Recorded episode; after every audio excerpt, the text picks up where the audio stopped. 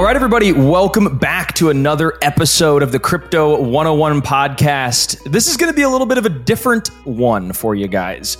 Uh, this is our annual end of the year wrap up. And uh, boy, are we excited. We are joined, as always, by Brendan Veman, who's my trusty compadre, um, and two other key contributors to the team over here uh, Mr. Matt Polvey, who's on our analyst team, and Mr. Tevo, who's our super producer. Um, let's go around the table. Let's say good morning to everybody. Brennan, we'll start with you. How's it going, man? Hey guys, Tevo here to tell you about the Eufy Video Lock, a smart lock, a 2K camera, and a doorbell all in one. That's right, three in one for triple the security. It's easy to install. All you need is a Phillips screwdriver, no drilling required. It gives you keyless entry, so no more fumbling your keys when you have your hands full coming back from the grocery store. No more worry about the kids losing a house key. No more worry about a guest losing the house key or forgetting the passcode on your door. And for Airbnbers, it's a no brainer as you can change the passcode at will between renters. It has available fingerprint recognition and it has AI self learning chips. So the more you use it, the more accurate it's going to be. You will have no anxiety with the battery charging.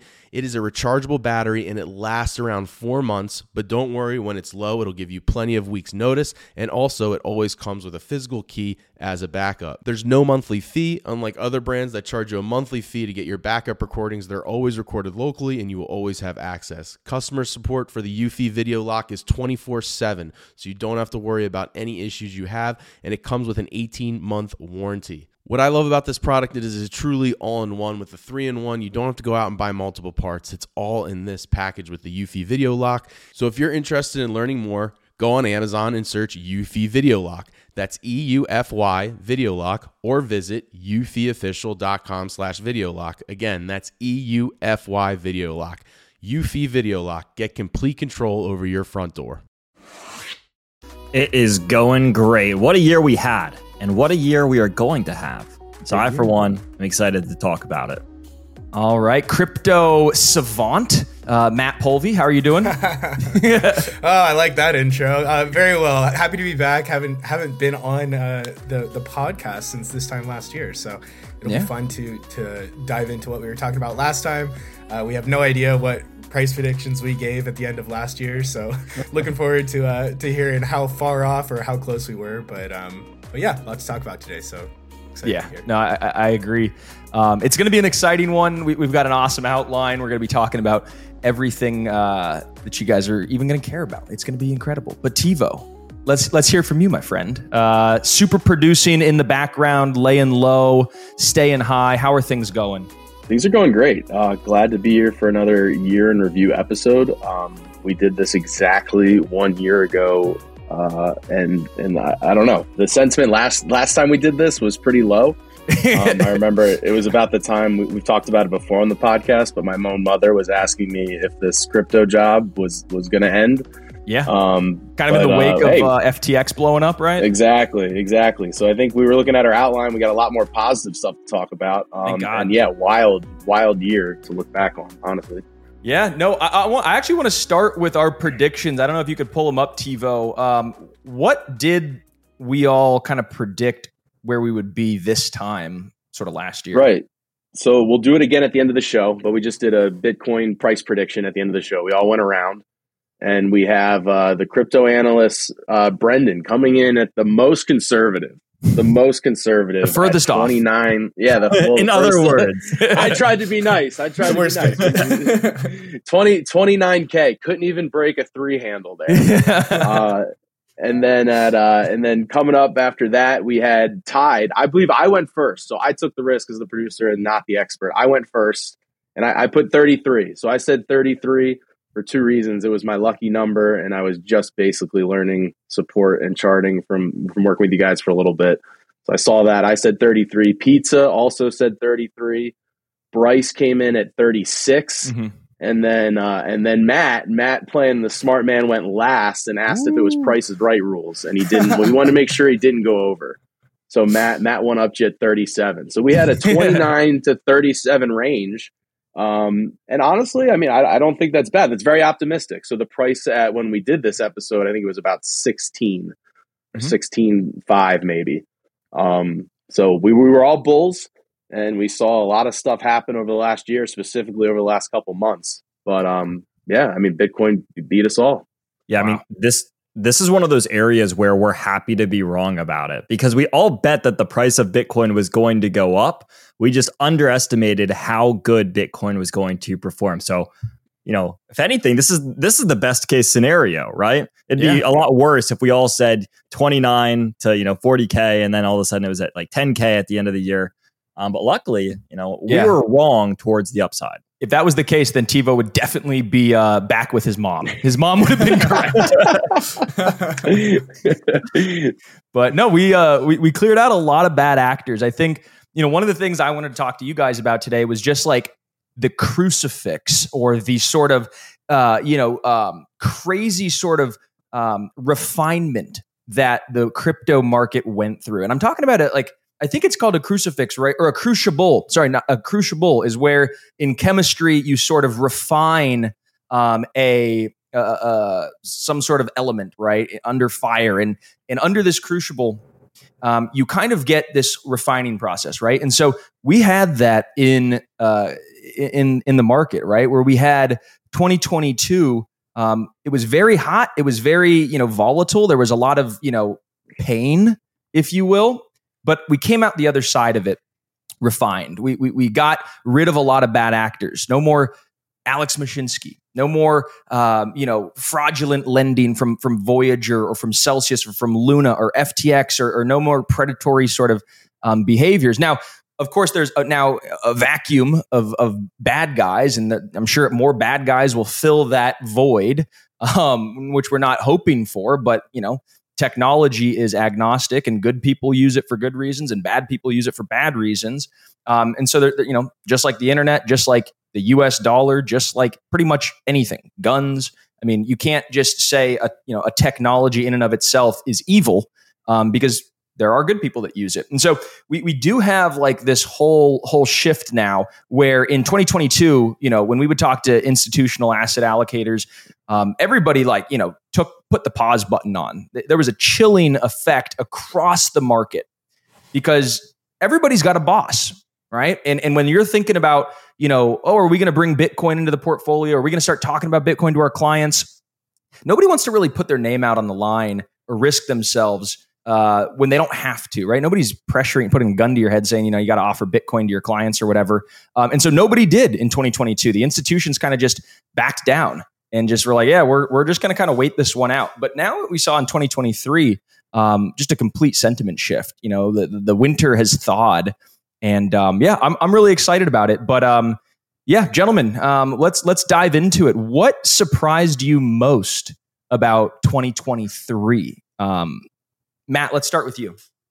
Oh man! Um, so when we uh, go around the table, yeah, so you, wanted to go last again, I, huh? I wanted the prices right rules again. Yeah, not um, today. Um, you know, that's that's a good question. I I think uh, one thing that I've been surprised by is the resilience of the Solana ecosystem and how mm, yeah. how strong that came back after being you know pretty heavily affected by the fallout with FT- FTX.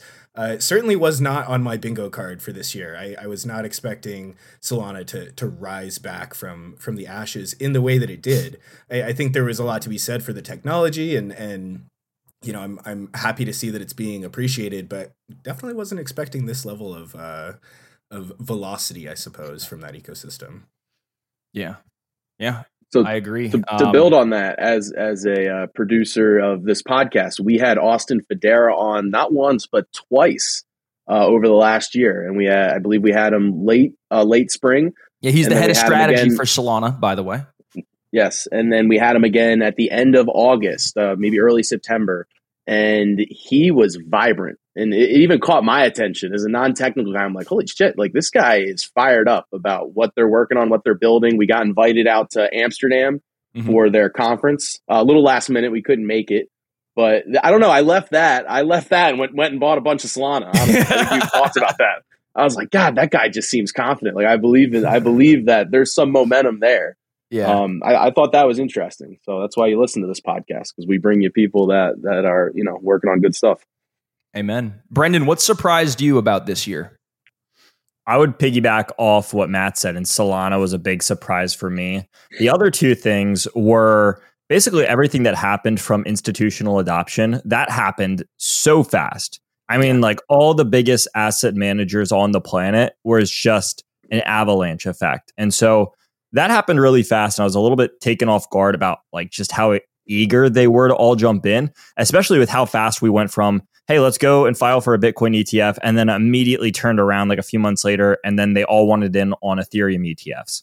uh, and it seems like they are, yeah, just really eager to dive into the space. And I guess the last thing that kind of caught me off guard is how fast the gaming industry caught um, traction this year. And they're about a year ahead of schedule of what I thought or where I thought that they would be at.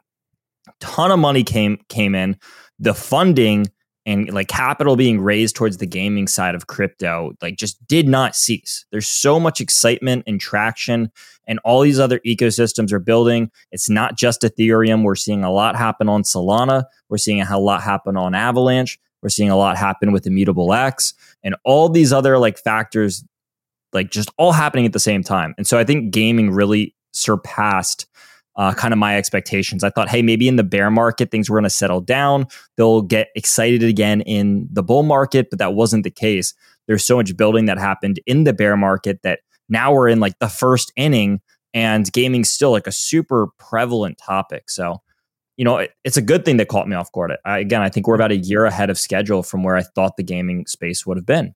You know how to book flights and hotels. All you're missing is a tool to plan the travel experiences you'll have once you arrive. That's why you need Viator. Book guided tours, excursions, and more in one place. There are over 300,000 travel experiences to choose from, so you can find something for everyone. And Viator offers free cancellation and 24 7 customer support for worry free travel. Download the Viator app now and use code Viator10 for 10% off your first booking in the app. Find travel experiences for you. Do more with Viator. This country was built on a distinctly American work ethic, but today, work is in trouble.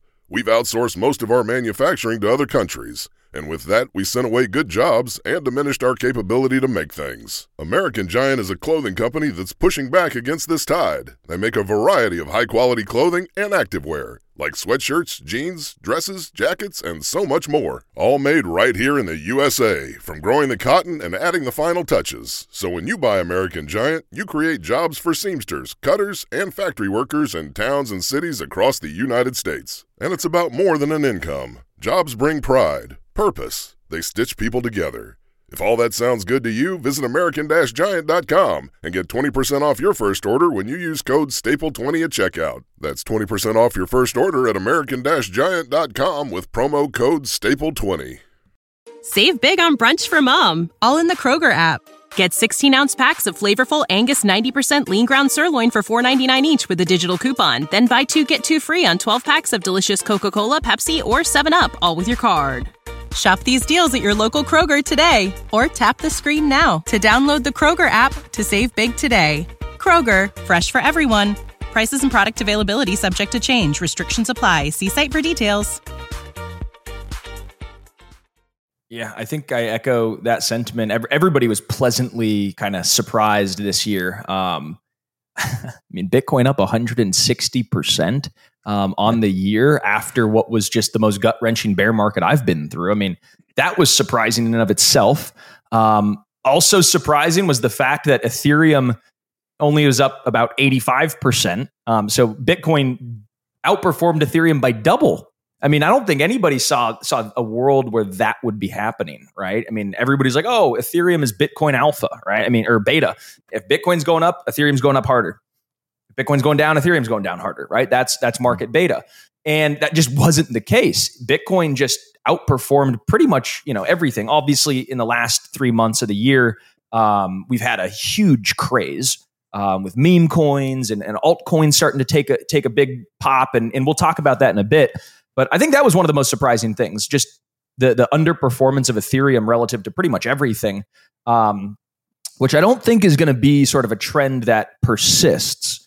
Um, I, I, do think that as the Bitcoin ETF, that was another surprising thing. BlackRock coming out and like issuing a Bitcoin ETF and like fighting the SEC, and we even see you know the SEC posts every person that they sort of meet with Um, and there's just a, a, a whole Rolodex of meetings that they've had with Fidelity and BlackRock and all these, you know, trillion dollar companies, Wisdom Tree. I mean, it's crazy. And so I definitely didn't have that on my bingo card, like the BlackRocks and the Fidelities of the world inside the offices of the SEC fighting for for our sake. I mean, that's that's pretty cool. That was pretty unsuspecting. So, a lot of surprises.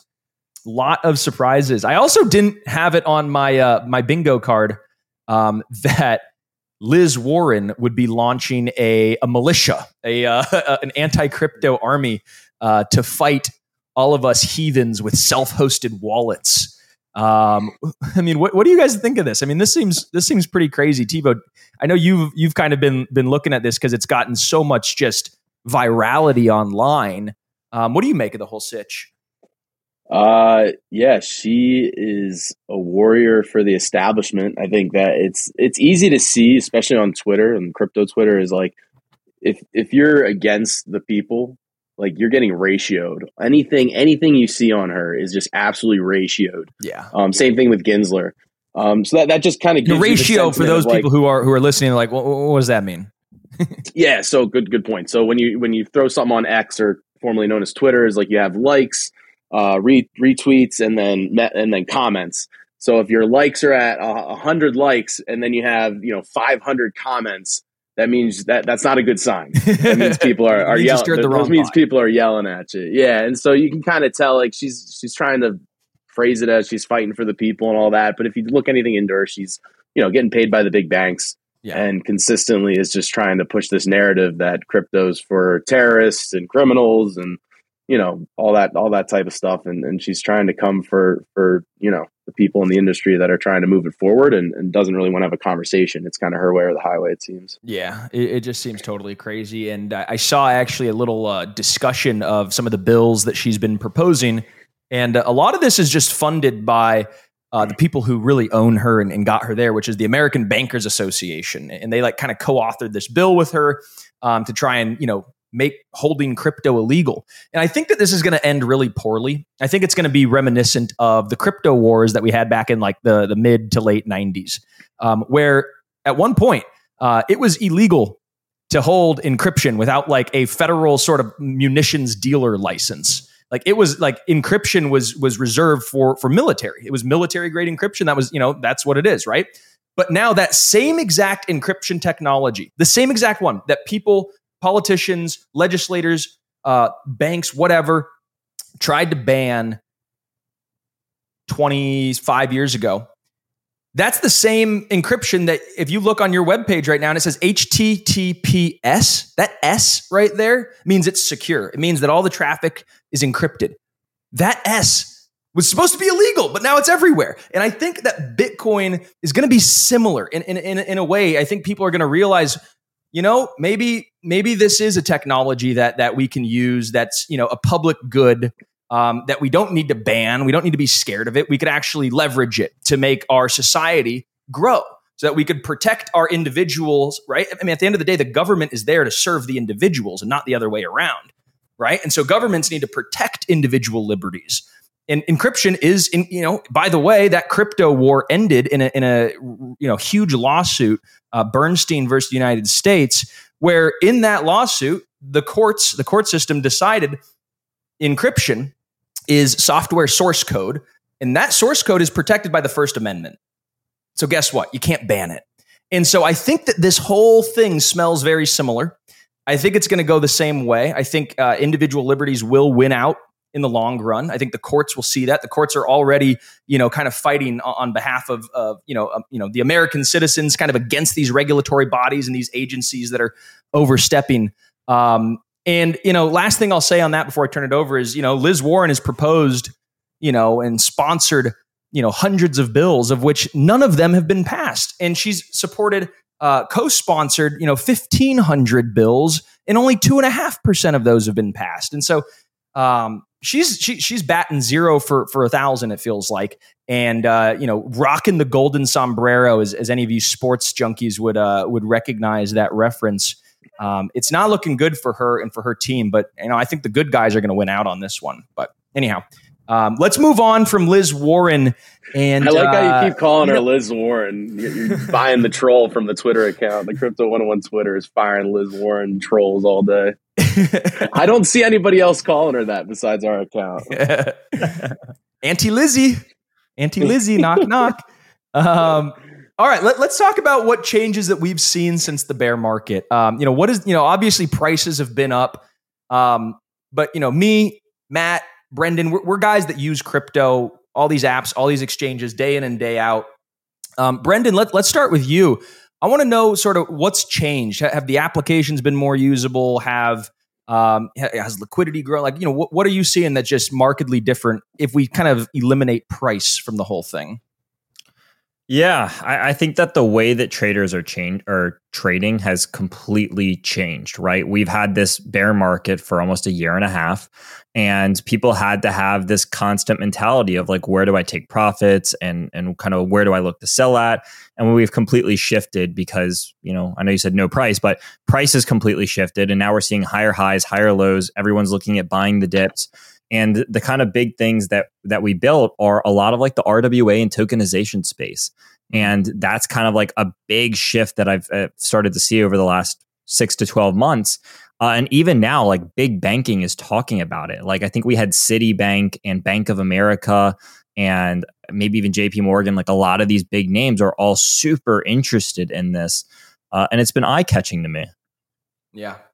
It's funny that like JP Morgan's CEO, Jamie Dimon, he'll go out and he'll say publicly on, you know, on a congressional testimony, I think we should ban Bitcoin. And then at, you know, and it's only used for illegal purposes, right? That's what he says. And then you literally have the same exact bank that offers Bitcoin, you know, private trusts, and they're going to be offering, you know, the ability for for their clients to buy it. So it's kind of a conflict, right? Here, here the CEO thinks that it's illegal, yet he's still letting his clients interact with it. It's just to me, it's a, it's a it's a wild cognitive bias, and it's just at the end of the day, Jamie Dimon trying to talk his own book and hope people don't look too much into it. Um, I mean, to to his yeah. point, uh, Chase has a ton of fines. I think 250 different uh, fines over the last billions of dollars worth of fines they've yeah. paid. So uh, I guess it is used by criminals. You know, if the don't don't forget, is the official bank of uh, Jeffrey Epstein as well. Yeah, I mean, those are the crooks.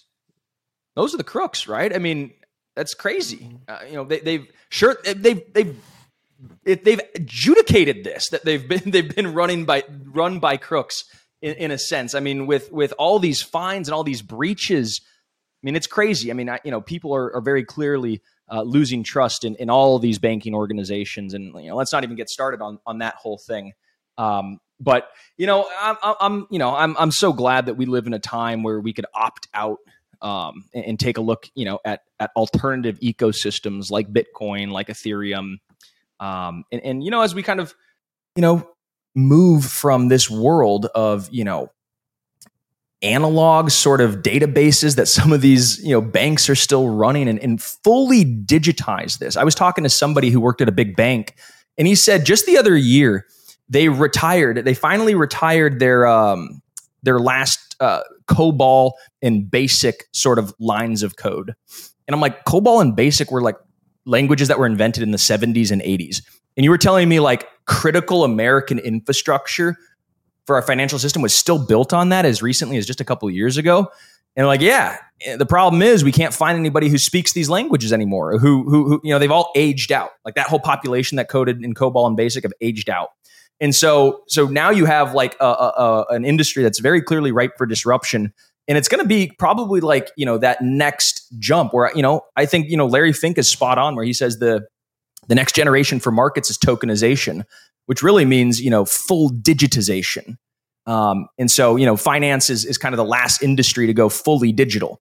Um, you know, media went fully digital. Now, you know, nobody really buys DVDs. You go stream it right? Nobody goes online, or sorry, nobody goes to the the the media store in order to buy a newspaper anymore. It's it's it's all online.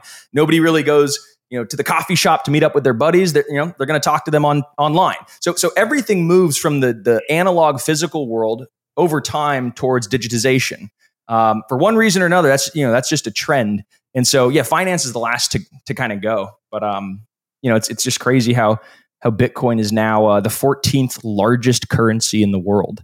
Um, I got a I got a kind of interesting little um, chart I want to show you guys. If I could pull it up right here. Um, let me see. Share my screen for all those who are watching on YouTube. If you're not watching on YouTube, you're missing out. Um, so let me uh, share this real quick. Um, if you could see, uh, Bitcoin is the 14th largest currency in the world. If you kind of take a look at the uh, the stock of M1 money supply, uh, Bitcoin's market cap, you know, right around 733 billion dollars. Um, there's more Bitcoin market value than there is Indian rupee. Um, that's inc- that's just crazy, right? I mean, this is this is truly fulfilling its purpose as a global currency.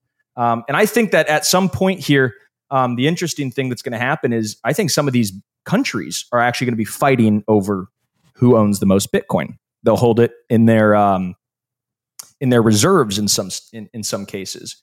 It's going to be interesting to see that happen. But I like this chart. Um, and I and I thought it was relevant to share because you know Bitcoin is fulfilling its purpose, and so even though you know some folks might be thinking, "Oh, Bitcoin, who uses that?" Right? Or where can I use? Where can I send my Bitcoin so I could buy coffee? You know, like everybody's like wants to just like you know where can I use this? It's like it's actually a savings vehicle.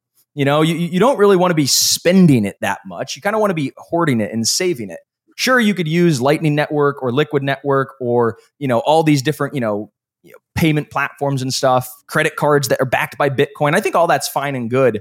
But when you look at it at the end of the day, you know, to me, Bitcoin, you know, really is is a savings mechanism. And sure, you know, you could also use it as a medium of exchange, but that's that's secondary, in my opinion. Um, so anyhow, what do you guys think? Yeah, you know, I was I was just thinking that the term cryptocurrency has probably single handedly caused the most trouble for new people getting into the industry mm. because it's it's difficult when you wrap your head around the idea of a currency to go into this web3 space and understand that that is only the tip of the iceberg and especially for you know the deeper you get into the programmable stuff ethereum and, and all the others uh, it's it's really so much more than a currency and so it's mm-hmm. it's great to see bitcoin finding its place as such but but again i, I think that term has has really caused a lot of trouble over the the years. Uh, what, with Matt, what do you think people. about the the term uh, coins? So a lot of comments I see of like people that are haters on the space. They're like, "Oh, have fun with your your coins. collect your little coins." I think that that's a, a, verbiage that doesn't do justice to the technology and stuff that's going that's, on. That's tough. Yeah, because I like digital assets. Point. Yeah, I, I like digital assets too, and and I think tokens are fine. I don't think there's anything wrong with the term token, even though that sounds more like uh, you know, something that you get at Chuck E. Cheese than a than a coin yeah. does. Um, yeah. But but hey, you know, call it what you want to call it. I, I think it's really most importantly, it's it's just a matter of understanding that it's not.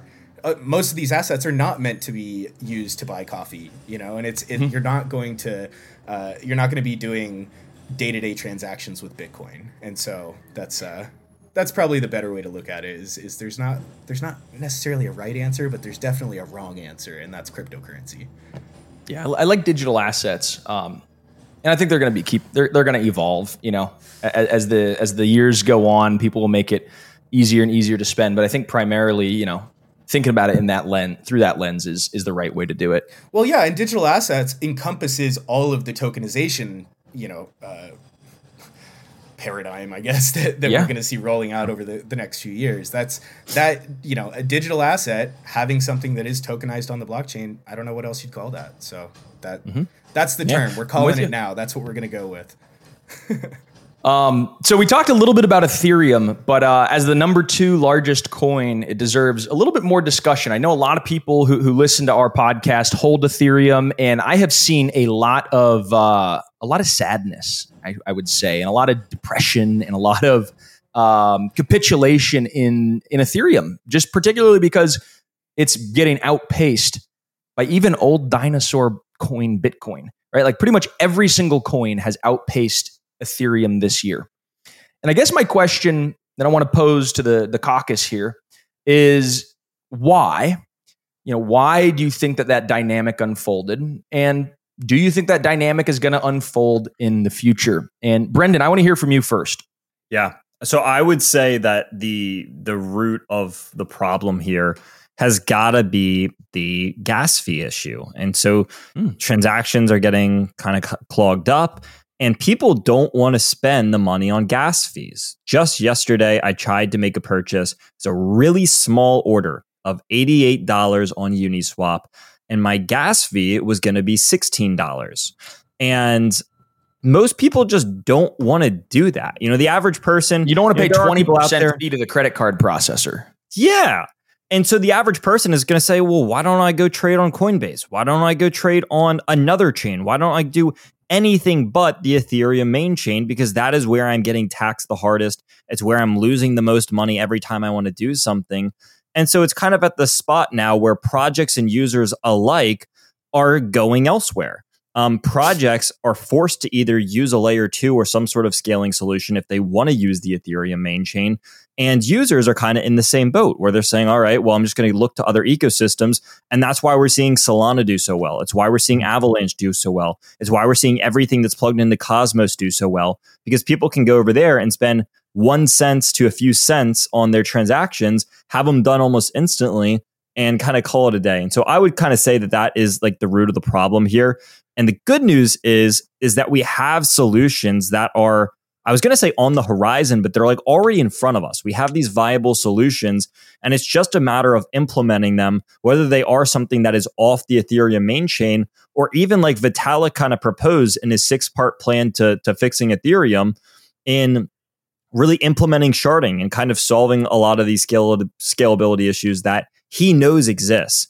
And so, you know, maybe it's one of those scenarios, and I want to get your all of your thoughts on this, but maybe it's one of those scenarios where the Ethereum developers have made a ton of money since Ethereum is appreciated so much. And maybe now they're kind of kicking back a little bit because this is one of those things where, like, I would say it's the most pressing issue that needs to be fixed on Ethereum now uh, for the masses. Is like, again, we're not even in the full fledged bull market yet. What's going to happen when Ethereum goes crazy? Like, what's going to happen when the whole crypto space goes crazy? what's going to happen when we see an Ethereum ETF approval. Like there's so many factors that could make the crypto space so much more volatile and active than it already is. And I think again, the most pressing issue for me is just, you know, solving some of those scalability problems. Yeah.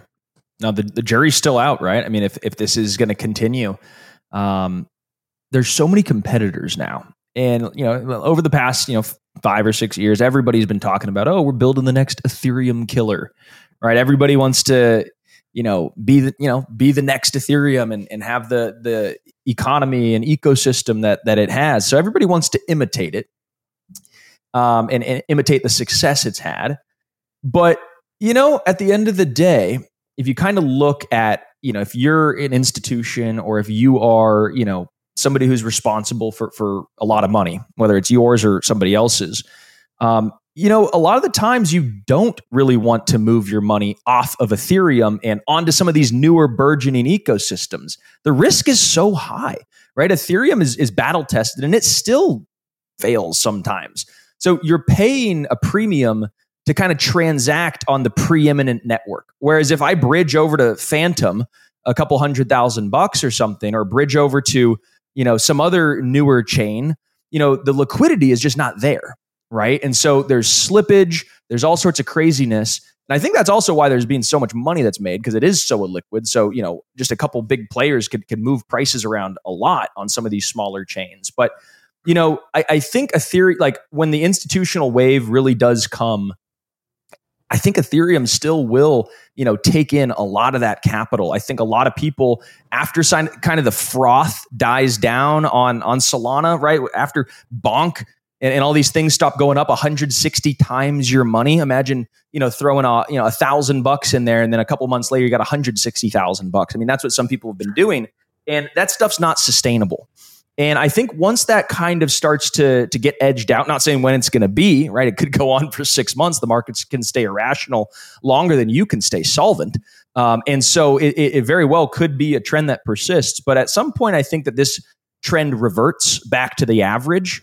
Um, and I do think, you know, Ethereum does get some kind of sort of run where, you know, it plays catch up a little bit. So it'll be, you know, jury's still out. It'll be interesting to see. Um, and a lot of these chains are, you know, a lot of these chains are competitive.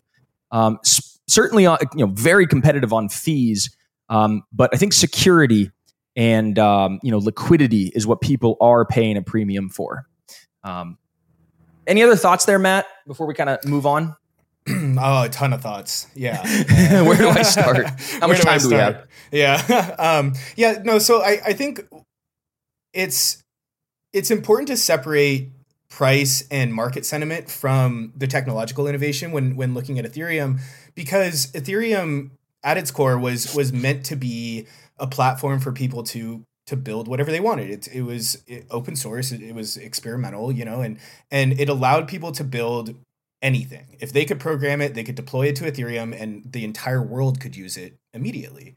Mm-hmm. What we've seen over the last few years is is that EVM, the Ethereum Virtual Machine standard, has become the standard across the industry. And in that respect, I I tend to think that it's better to look at all of the uh, what what I think have been called ETH killers in the past. Um, instead of looking at them as as competitors, really look at them as a piece of the Ethereum ecosystem. Because now Ethereum has you know experienced this technological maturation uh, where that's where the commercial applications are. That's if you look at uh, who is who's using the most of Ethereum's computational power, it's all applications. You know, it's mm-hmm. it's things like Uniswap and and Aave and and so on and so forth. At the same time, the innovation has been priced out, and so now a lot of the experimental stuff is on Optimism and Arbitrum and Base and so on and so forth. And those applications can come back to Ethereum if there's a need to do so, but they don't have to because they they have all the benefits of Ethereum with all the support from the development network because it's the same programming language. And then on top of that, you know, they have the the liquidity and the ecosystem and and the ability for users to easily go from Ethereum to, you know, any of those aforementioned uh, EVM environments. And so ultimately I, I think Ethereum might be it, it's not being maybe adequately uh, priced by the market right now, but to say that Ethereum is dying or, or any of these competitors have have killed Ethereum, I think is is misunderstanding the the state of the market from a, a technological standpoint, uh, specifically with just the dominance of EVM. So there are plenty of other, you know, Solana is a great example of a, a true competitor because it's it's a different language and there's you know different developers there. Um, but what we're seeing is is this rise of of the multi-chain future that we had talked about for many years and and mm-hmm. seems to be working out that way so it'll be interesting to see how that continues to develop especially as uh, things like gaming you know you don't really want to build a game on top of ethereum because you'll, you'll well you'll alienate your whole audience with uh, transaction fees but you would want to mm-hmm. build something like a tokenization platform because that's where the security is and that's where the, the liquidity is so um, it's it's great to see the industry growing up and and actually becoming something that uh, is commercially viable. Yeah, yeah, and, and I want to clarify my point from earlier because I think I was maybe a little bit too harsh on Ethereum. Ethereum is something that I'm massively bullish on, and it's not like they haven't done anything. When you look at the tokenomic side of Ethereum, they've done so much. I mean, so many improvements. Just to list a few, they are now fully deflationary. They're deflationary for the entire uh, for the entirety of 2023, with the exception of the month of October. They're currently sitting at a 0.84 deflationary rate. They have great, um, or excuse me, their amount of Ethereum that is circulating on exchanges is at multi year lows. Their amount of active Ethereum is also at multi year lows which just basically means that it's rarer than it has been in a long time. Their deposit to withdrawal ratios for their staking programs are also looking incredible. So there's a lot of things on like the tokenomics and on the on-chain side of things that are looking really strong for Ethereum. And so I kind of yeah. just wanted to like you know, ease back from my point from earlier. I was, you know, I was, I was a little harsh on the. No, no, the no. I, I, see where you're coming from, and, and, and you're hitting on a really key point. Um, is that Ethereum right now is you know losing its maximum supply kind of day over day. It's not increasing its maximum yeah. supply it's decreasing that right? And, and how many coins are circulating. So ethereum is actually getting taken off the open market as more applications use it right? There's you know eip 1559 is the fee burning mechanism where you know as the applications sort of generate fees and stuff they they they burn um, ethereum. And you know, when you have something like, you know, not to pick on Celestia, I think, you know, good guys, um, you know, incredible product, great team.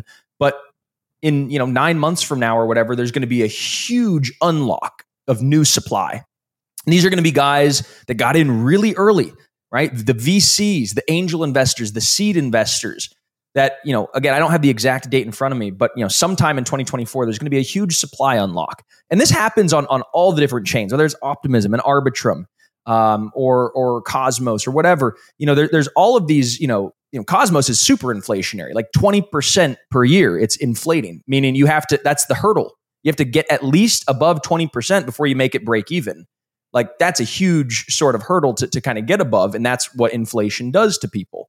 Um, and so um, obviously, inflation was a big topic in, in the US dollar over the past year. Um, it's kind of come down a bit, but with Ethereum being deflationary, I think is is kind of you know going to change the calculus as some of these newer um, chains actually start unlocking massive amounts of supply, and then people want to insulate themselves from that potential dump, so they are going to move back into Ethereum and like you mentioned, somebody mentioned it, the bridging is now so easy. You could get back and forth from one chain to another in minutes, in seconds, right? I mean, so um, it's going to be, you know, I think you know pendulums always go one direction back to another. We're kind of seeing it right now. Where we had, you know, not to get political, but we had like the Republican Trump pendulum, right? 2016, it swung really far right because people were fed up with you know, um, you know, Obama's economics and all that kind of stuff. And then boom, as this pendulum started to swing, people got really fed up with you know Trump and, and all of his antics, and so they elected Biden. And now everybody's getting fed up with Biden, so it's going back to you know so like things always kind of swing back and forth towards extremes. And so right now, I mean, even as we're recording this, I think it's probably a good point to um to maybe just bring up some charts real quick as Ethereum is breaking new lows uh, relative to Bitcoin. Um, and so if we kind of zoom in here, um, scale the price chart, you could see right now, you know, bit or sorry, Ethereum in terms of Bitcoin. So this is ETH relative to BTC has been forming a uh, kind of a descending triangle, which, as we all know, is a bearish pattern. It looks like it finally has kind of broken out and completed this. It's taken in a lot of volume um, at these sort of consolidation levels, and it's making new lows. So, um, you know, you do have kind of the final sort of hair, you know, th- this support line is as thick as a piece of hair, is what I'm trying to say here. That if it stand, if it's you know, if it stands, you know, God willing, um, you know, the Ethereum ecosystem is going to remain strong. But it looks like you know the lows that we put in back in the summer of 2022 um, are being tested right now, and the conviction of the market's being tested. Um, so I'm going to be very curious. I mean, maybe instead of even asking, um, you know, if you guys think that this is gonna, you know, do you guys think it's gonna hold or do you guys think it's gonna fall?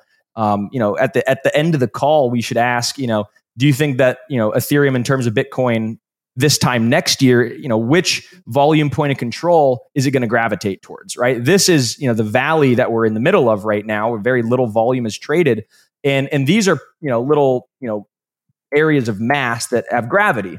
And so we're, we're going to see, you know, the, the market always wants to swing from one side to another. And we had consolidated quite a bit of volume up here, as you could see. And now we're, we're very quickly swinging back down to this volume point of control around 0.03.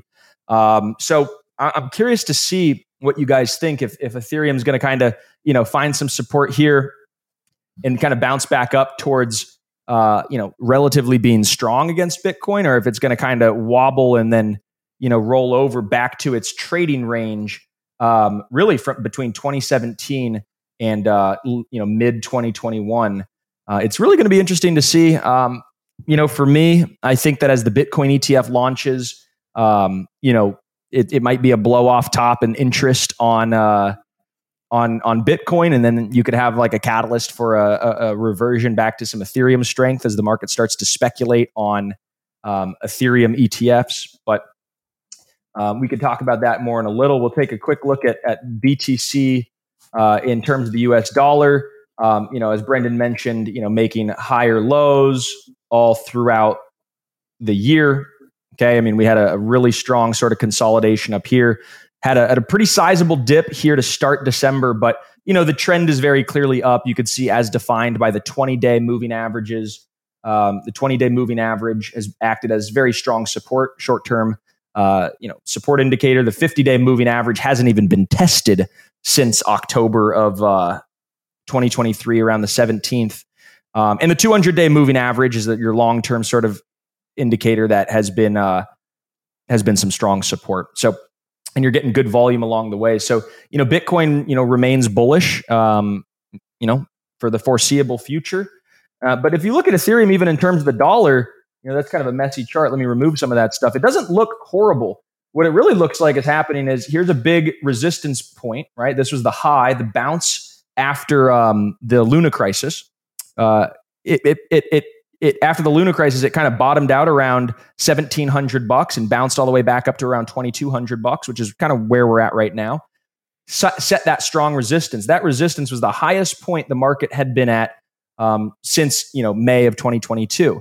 So we finally broke above it, and it does look like we're we're kind of bull flagging on that sort of long term resistance, and we're looking for support. Um, so I think you know as, as Ethereum does find support, and you can see it's respecting the the, the trend indicators, right? It is respecting the uh, the 20 day average in a sense. It's certainly respecting the 50 day average. Um, so things you know don't look horrible for ETH relative to the dollar. So you know you're going to be making money in the ETH market relative to the dollar. Um, but it doesn't look as good as you know something like AVAX, right? AVAX US dollar, which has just been you know completely obliterating any any level of um, any level of resistance here. Um, you know, very strong trend. Solana, as we mentioned, um, just completely breaking out. Here's that same sort of resistance point after the Luna crisis um, that Solana consolidated on and has continued to uh, to break out from. So you know they're leading the pack right now, and I think ETH will will play some catch up. Um, but yeah, that's that's kind of how I'm looking at. it. I want to also show you guys total three um, which is you know a pretty awesome sort of chart here that I drew up for you guys, if I do say so myself. We've got uh, a really strong pivot here at 500 billion dollar market cap, which was resistance, turns support, and then again resistance after that sort of Luna crisis. By the way, this was one of the worst months of my life over here in May of 2022, um, as the market completely uh, kicked me in the teeth but we all learn and we all we all get better. And so, as you can see, I, you know, I've got this yellow line right here. This yellow line is actually just the inverse of this price action right here.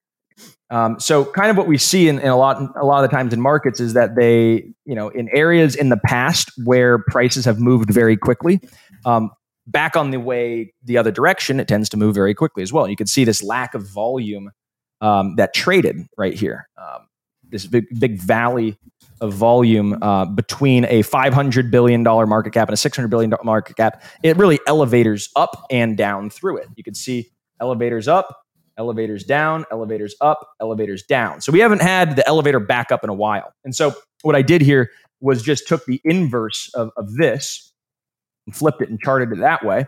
Um, and you can see there there is potential in this zone right now as we break above um, this sort of resistance, which we have broken above the volume weighted average price resistance here.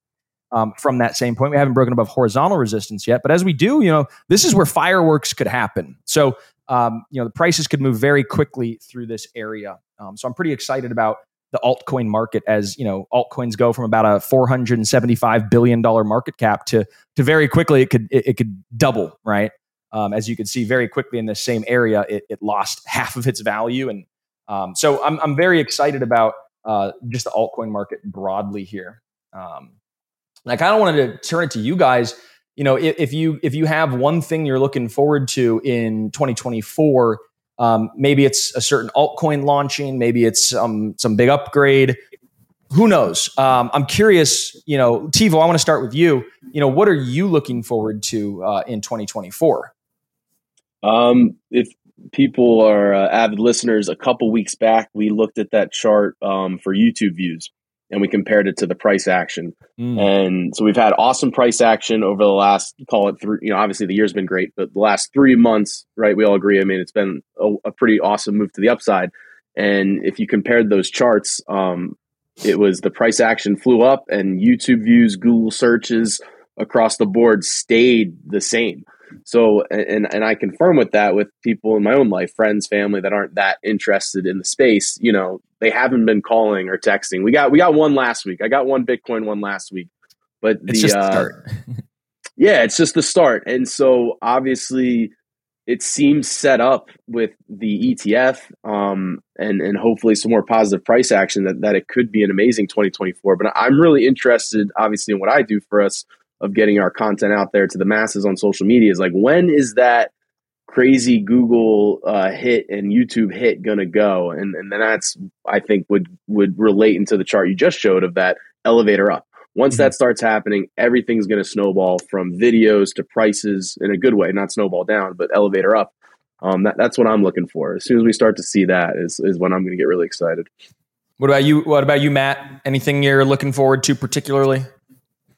Uh, it's it's hard to say specifically because there's so much going on uh, across the whole industry. But but I do think that you know for anyone who has followed the way that technology finds its way into our daily lives, uh, there's there's this idea of crossing the chasm where technology is developed slow, you know, kind of slowly at first, and then there's this period of okay, is this really useful? And then it becomes mainstream after crossing the the chasm of disillusionment. And so, I think that 2024 is, if it's not the year, we're very close. And and I'm excited to see so much innovation happening in the space that that really is using the the building blocks of what's been you know created in this industry to to make real commercial applications and real companies and and you know user facing applications, all of the above. Um, 24 might be the year that we that we cross the chasm. What about you, Brendan? You know, I'm excited to see kind of that barrier to entry continue to get removed um, not just for people who want to like purchase cryptocurrencies or you know as we like to call them crypto assets but also for people just utilizing blockchain tech for everyday reasons and everyday purposes. You know i want us to kind of get to the point to where you know we can go up to someone and they can say hey what do you do? We, we can say hey you know we're a blockchain analyst. And the que- the next question will no longer be you know what is a blockchain you know what does a blockchain analyst mean i'm kind of ex- excited to see crypto get to the point where people are familiar with what blockchain technology is because they're using it on a daily basis kind of in the same way of how we've seen the internet go from a question of like oh what is the internet i'm sure we've all seen those those old um, kind of like news yeah, yeah, the videos where, from like the, the Today Show. Yeah. Like, what even is internet? Exactly. and that's kind of the, the place that I see of where we're at in crypto right now, where, where people are like, you know, what is blockchain? What is a blockchain? Like, what are cryptocurrencies? How are they used? And I think that we will get to a point where we are looking back to these same interviews about crypto in the same way that we look back to people asking questions of like, what is the internet? And like now it's so silly to us. We're like, what is the internet? Like, how could you not know? But I think that there will be this moment in the future, you know, whether it's a yeah. year from now or 10 years from now, where crypto's in the same boat. And we're seeing so much effort being put towards making sure that all of, of crypto and blockchain tech in its entirety is made accessible and easy to understand for the average person.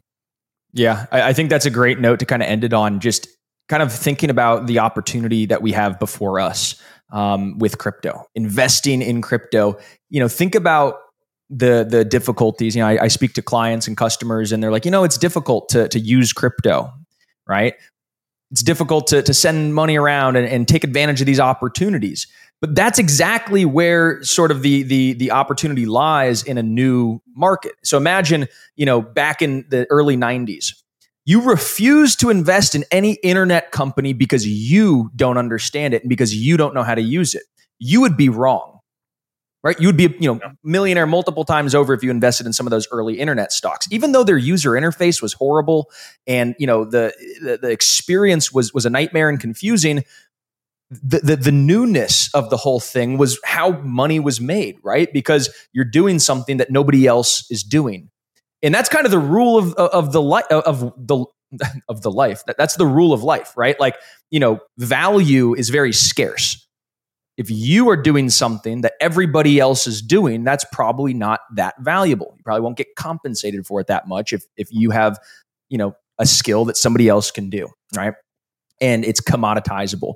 Um, whereas now we have, you know, uh, you know, you're you got something that's very rare and very unique, right? That tends to be scarce and, and more valuable. And so we have the opportunity to invest in a technology that's very new, still confusing, but there's an arbitrage happening, an arbitrage of perception almost, if you will. Whereas some people are still discounting this technology like they discounted the internet because it's too confusing for them. You have to get out of your own mind and say, well, what do other smart, you know, why are smart people looking at this? Why are smart people talking about this? And, um, you know, follow, follow wherever that kind of, um, that rabbit hole takes you. For me, you know, I, I realized, wow, this is a, a really new formative you know fundamental sort of technology. And and even though you know I don't understand every single aspect of it you know I'm not going to let that stop me from investing. But anyhow I also wanted to kind of end with this last chart. Um, this is a chart like kind of Tevo mentioned um, about uh, you know how many people are uh, you googling uh, crypto on a day to day by day basis. So you can see obviously in, in 2015 you know nobody's you know talking about it. All of a sudden 2017 comes around there's a huge spike and then the bear market happens. Then again, the, another bull market again kind of looks like the price chart, right? Bull market comes. Now we are in a bear market, and we're currently, you know, at, at, at extreme lows um, where you know the the Bitcoin um, conversation and the crypto conversation is. Um, and I think that you know if we we talk about you know where this chart might be next year, um, this chart might be you know at new highs um, with with more conversation and and all that stuff. So, with that being said, um, guys, now's uh, now's a good time to be a crypto investor. Uh, I hope everybody who's watching, um, you know, is not sidelined. I hope you know this is now the time to to zoom in and to to you know to pay attention because it's going to be a, a, crazy, crazy fun 2024. Um, if you guys stuck through the bear market, um, don't don't close up shop now. Um, I would say stick around and keep listening to Crypto 101. We're going to have more info for you guys day in and day out and uh, check out the show notes for for all sorts of other information um, that we are circulating. So, um, with that, Matt, Brendan, Tevo, any final words? Uh, any last memes to leave us with? Any last predictions? Yeah, absolutely. Well, exactly predictions. We got to get our uh, Bitcoin price, so we'll be doing this one year from now. Uh oh. Again. So where, right. where where are we going? Let's do the reverse of the order last time. okay. I knew that was that coming. I, yeah. Uh, Matt's like trying Matt's to hide in first. the back. He's like, don't pick me first. So, all right. So then the order's Matt, Bryce, uh, Brendan, and then I go last this time. Ooh. All right. I'm I'm gonna take the bullish case and and I'm gonna say ninety seven 97.5. Wow. 97.5. I like it just shy of 100k. Then the market dumps just and everybody shy. goes home. Just shy. okay, for me, um, 9755. No, just kidding. I'm not. I'm not that big of a dick. 501. I think um, this time next year, I'm gonna go eighty thousand. 80,000 on the head, um, which is, you know, a little less than double from where we're at right now. Today we're at 44,000 on the head. Um, I'll go 80,000. You know, I went a little bit conservative last year with my estimates. So this year, I feel like it's only necessary that I compensate for it. I was going to go 85, but instead of being in the middle of the range or at the bottom of this range, you know what? I'm going to go above and beyond this year. Give me 102. Okay. Wow. There it is. That's a first. I think that's a first for a Crypto 101 podcast. 100 oh, 100k yeah. Six figures. Yeah. Um I'm I'm torn. I mean, I want I want to be the degenerate and say like 120. But I think that there, there's kind of like we talked about when everybody's scared and you you know, it, now's the time to get in. There's something it feels like last year was the bot, hold your nose and buy and that's where you're rewarded and something I think we're going to go up. I'm excited for it, but there's something that seems like everything's too perfectly lined up. Yeah, like over the next year, it's it almost seems too perfect. And I yeah. and we, I know we all hope we ride the elevator up uh, to to brand new highs and keep going. I'm going 88. I like double numbers. Last year we did 33. Uh, I'm going 88. Okay. So you guys are uh, making me the quintessential bear of the group. All right, love it. I, I, was gonna take forty five under uh, Tevo's, uh, kind of you know thoughts too, but nah, we're we're going all in. Yeah, Bryce. Yeah, no, you, you guys are right. I mean, thing, things are good, and uh, sometimes if things seem too good to be true, it isn't. Um, so it seems too perfect, and we can't trust BlackRock. Even though, yeah, even, exactly. though they're, even though they're on our team trying to get the SEC and all that, I, we, we can't trust them. We can't. yeah, them. it's fair. I love it. All right, guys. Well, thank you for your time. Uh, everybody at home listening, I hope you guys enjoyed. Hope you guys, uh, if you're just on Spotify or just on you know Apple or Podbean or wherever, um, pop over to YouTube, check us out, see our ugly mugs, all of our chart work, and uh, have some fun with us. Um, but until then, we'll see you guys same time, same place next week. Thank you.